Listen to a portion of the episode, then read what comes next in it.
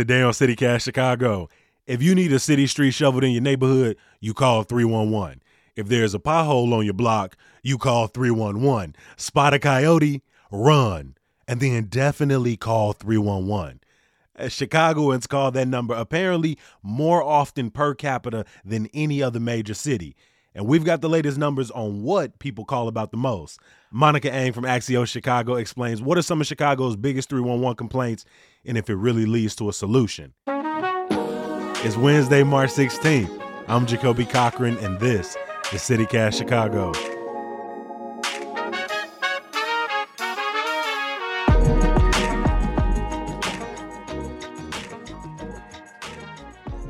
Monica, I'm familiar with 911, a number I am luckily uh, I have never had to call in my life. I'm familiar with 411, right? What's the 411?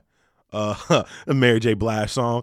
311 is a number I'm not as familiar with. Uh, can you tell me when did 311 start in Chicago and why? It started in 1999, and it was to basically um, pull together a lot of different uh, information, requests, complaint lines in the city, and also get people to stop calling 911 about just basically everything they saw. So, do you have a clean breakdown? When should a person call 911?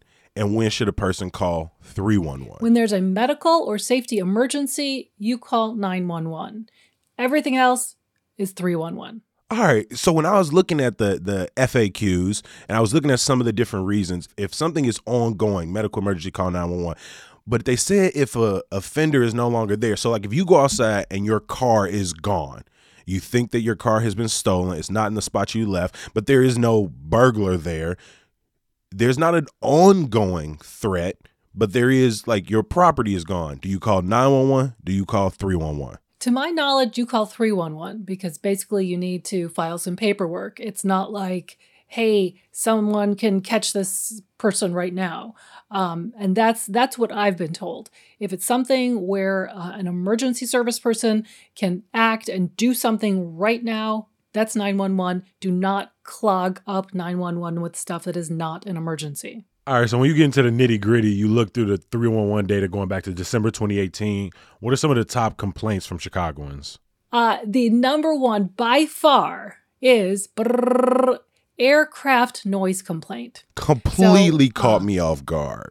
Yeah. Com- you think like that's the worst thing going on in Chicago? right. And I'm like, those airports, like, for all practical purposes live on like the border of like the west side exactly. This is the like southwest the... and the northwest side. So i'm like more chicagoans live further from the airport and yet it dominates like oh yeah. by a by large far. amount. almost a million 955k right. And that's just since december 2018 so that is um, nearly half of all complaints are about aircraft noise. Mm-hmm. So yesterday, I um, as I was going through these numbers, you know, I should have been paying attention to my family, but I got so fascinated. I'm like, ooh, you know, I want to know um, about these. So I called a 311 operator and I asked her, well, what can you even do about noise complaints? What are you going to like go up there and tell United Airlines to like cut it out? right. That's probably why it's so many because there is no end in sight. So you just keep calling to complain about something that is not possibly getting taken care of. Right. And it's probably why you see some aldermen, you know, saying, oh, we, we need to do something about O'Hare. But what she said is that, you know, um, you can get information on how to insulate your house for noise, and then they can register it with the city to let the city know, you know, Chicago citizens are concerned about all the noise in the flight path. So that's your number one. And then trailing at about 291,000 is graffiti removal requests. So that's a biggie. And um, and just since uh, since December, there have been about 17,366 of those. So just in about three months, you know, you, you get a lot of them. They come in. So I'd say, you know, other than aircraft noise, that's the biggest one that people have recently complained about. And then some of the other things like street lights out, potholes in the streets, rats, garbage cans, like those all seem like common city problems, things that you would naturally, you know, want fixed, hope that they would get fixed relatively uh, quick as well. Did any of these other top ones uh, shock you? No, Not really. Um, you know, as someone who's fallen in a pothole, well, car has, you know, seen, seen rats, seen graffiti. Um, but weed removal requests are a really big one, although there have been zero since December. Abandoned vehicle complaint, that's really high. There have been like 10,000 in the last three months. I guess I was surprised at just all the number of animal ones. Did you notice a lot Mhm. of those?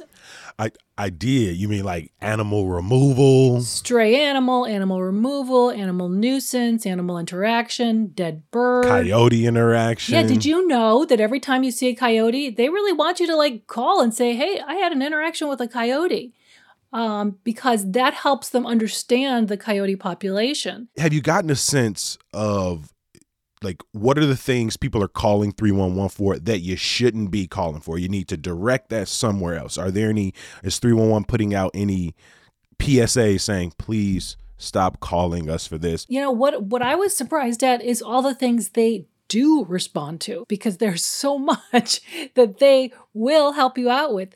I called up 311 because I wanted to talk to someone last night.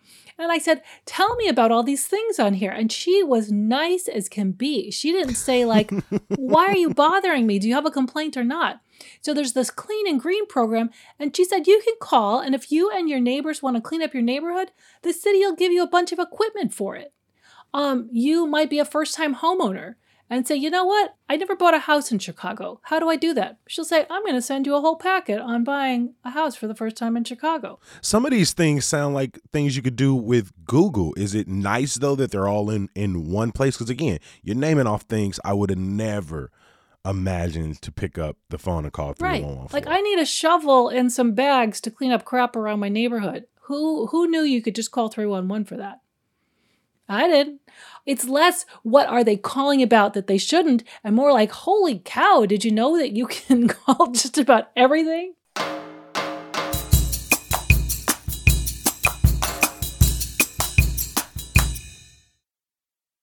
you said you've been looking at some of the most common 311 complaints since December. So about roughly the last 3 months or so.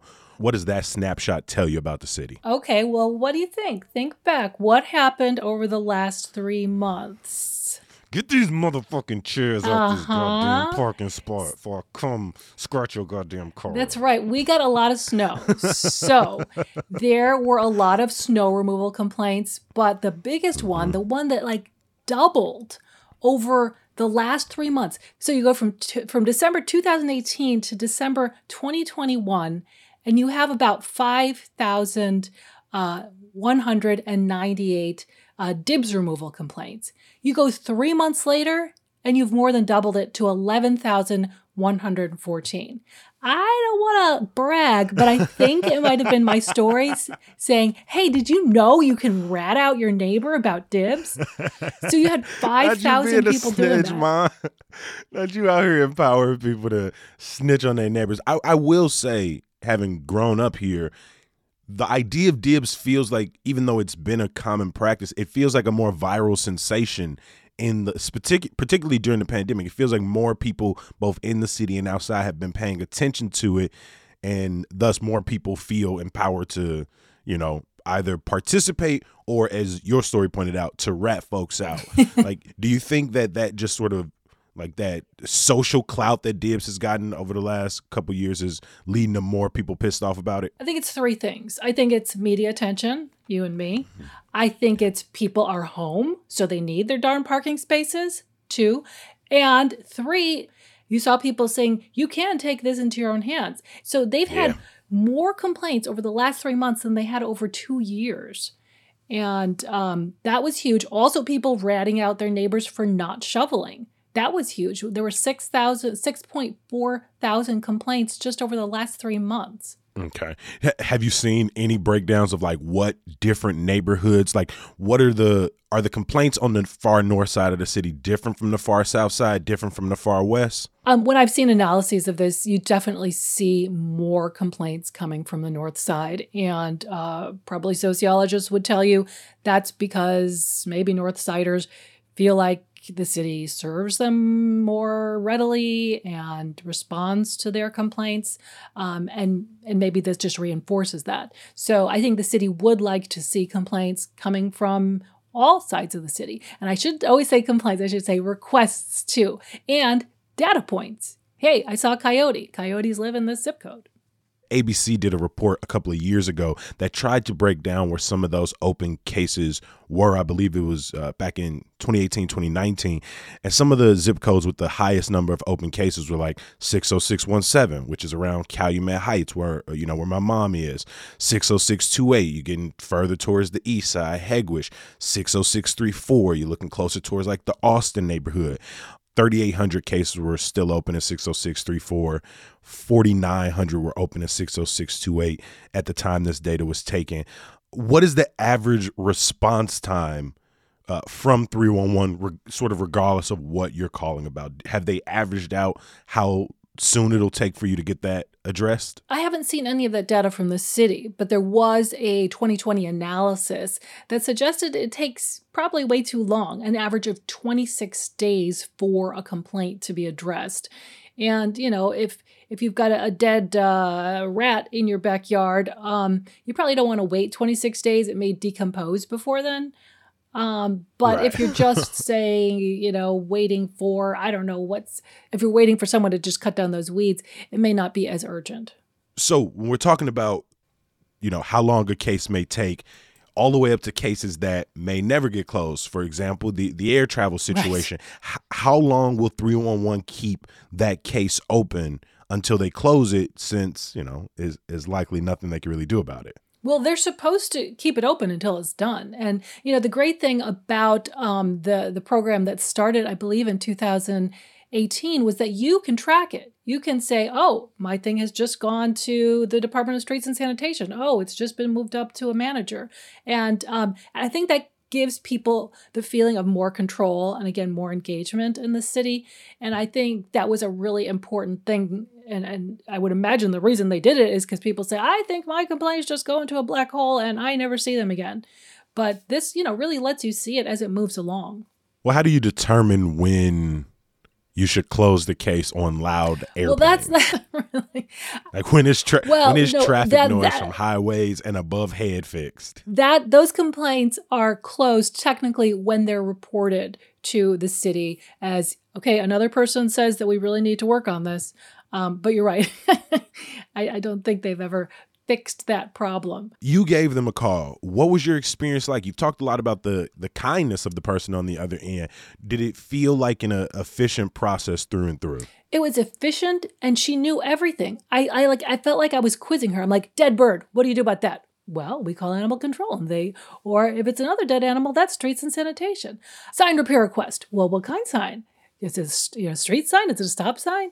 Fly dumping. What's fly dumping? Well, that's when someone dumps their garbage in an area that they're not supposed to be dumping it. She was fantastic. And I love that.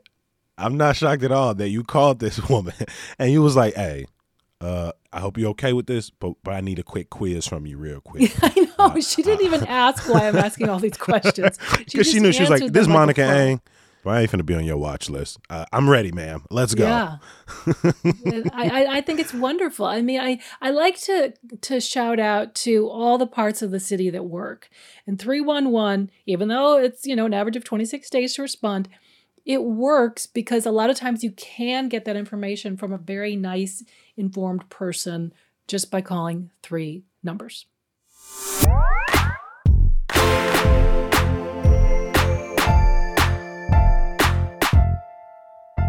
Before I let you go, a little bit of news, y'all.